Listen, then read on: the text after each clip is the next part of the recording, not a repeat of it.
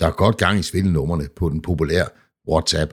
I denne uges udgave af Cyberværet, der skal vi kigge lidt på de mest almindelige svindelnumre på WhatsApp, samt hvad du kan gøre for at undgå at ryge fælden. Cyberværet med IT-sikkerhedseksperten Leif Jensen.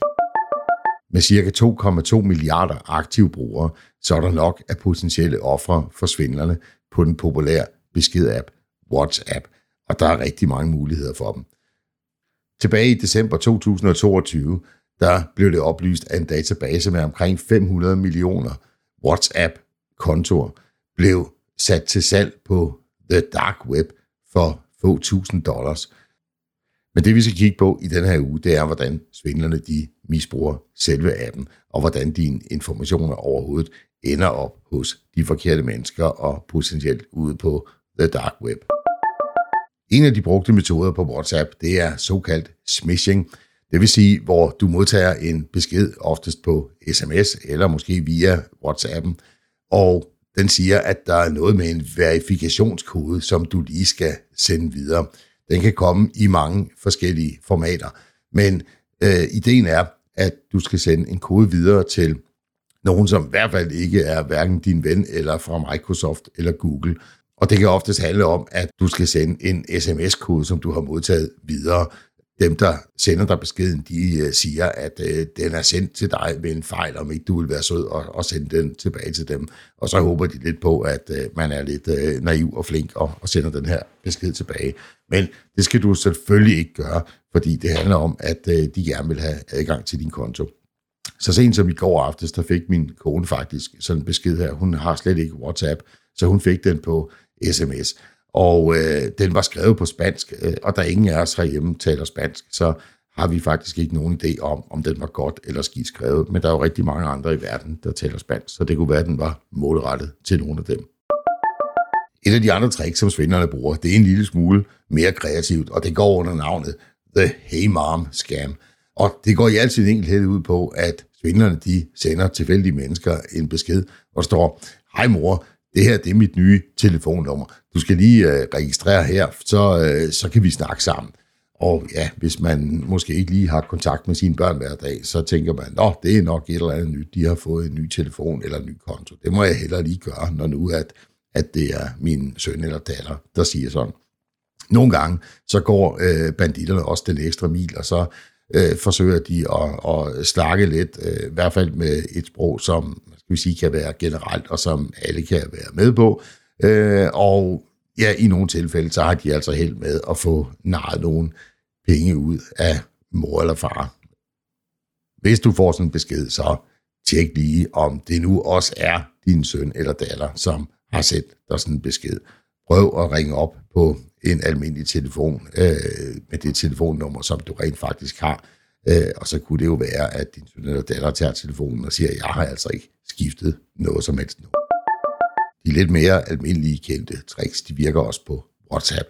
Det kunne være sådan noget som øh, spørgeskemaundersøgelser, eller at man har vundet i lotteriet. Og i mange tilfælde, eller langt de fleste tilfælde, så er det altså øh, fup og svindel. Så lad være med at hoppe i sådan en spørgeskema-undersøgelse, som sikkert ender op med, at du skal give en hel masse personlige oplysninger om dig selv. Og hvis du ikke har deltaget i noget lotteri, så er der nok heller ikke rigtig den store chance for, at du har vundet noget som helst. Men som jeg sagde i starten, der er godt 2,2 milliarder aktive brugere af WhatsApp. Så sender man sådan en øh, besked bredt ud, så skal der helt sikkert nok være nogen, der hopper i fælden. Hvis du tror, at svindlerne de også har moral, så kan du roligt tro om igen. De er fuldstændig ligeglade, så længe de kan tjene penge. Og de udnytter gerne ubehageligheder, som eksempelvis den frygtelige krig i Ukraine, til at tjene nogle penge. Der er set gentagende gange, at der er kommet kampagner ud, øh, især i starten af, af krigen, hvor man sendte beskeder om, at du kan donere 10 dollar, og så kan du være med til at gøre en god gerning, og de ryger alle sammen til Ukraine, så vi kan hjælpe folkene dernede.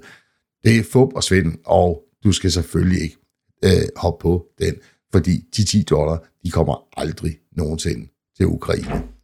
Desværre.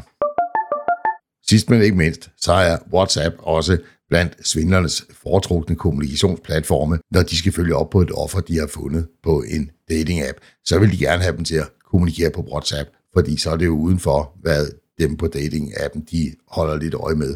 Og øh, der kan man måske lidt lettere opbygge den fornyede troværdighed, som i bund og grund øh, går ud på, at man skal narre offeret til at tro, at øh, det er den store kærlighed der, men at man lige skal sende nogle penge afsted for, at den kærlighed den kan blive til noget. Nå, men hvad kan man så gøre for at sikre sig en lille smule bedre, hvis man bruger WhatsApp? En af de ting, man kan gøre, det er at sætte to-faktor godkendelse op på sin WhatsApp-account. Og det bør man i øvrigt gøre på alt muligt andet, man bruger online, hvor man har mulighed for at sætte to-faktor godkendelse op. Så skal vi selvfølgelig undlade at dele personlige informationer om os selv med folk, som vi ikke kender. Så skal du lade være med at føle dig fristet eller logget til at overføre penge til en, der skriver til dig via WhatsApp. Hvis du skal overføre penge til nogen, så har vi et rigtig godt system her i Danmark, der hedder MobilePay. Brug det i stedet for WhatsApp. Ligesom med alle mulige andre apps, så skal du aldrig nogensinde dele hverken dit password eller godkendelseskoder med nogen som helst. Hvis du inde i WhatsApp får tilsendt links, så skal du lade være med at trykke på dem, medmindre at du virkelig ved, at det er fra en af dine venner, og det er et link til et fotoslideshow fra deres seneste ferie til Thailand eller Lolland. Og husk nu, at bank- og forsikringsselskaber og offentlige myndigheder, de sender dig ikke beskeder via WhatsApp. Så skal du selvfølgelig huske altid at holde din telefon og dine apps opdateret. Det gælder ikke kun WhatsApp i øvrigt. Og så lad være med at føle dig fristet til at jailbreake din iPhone. Brug kun officielle App Stores fra enten Apple eller Google Play Store, og pas rigtig godt på med den slags apps, der tilbyder dig øh, farverige temaer til dine øh, forskellige andre apps.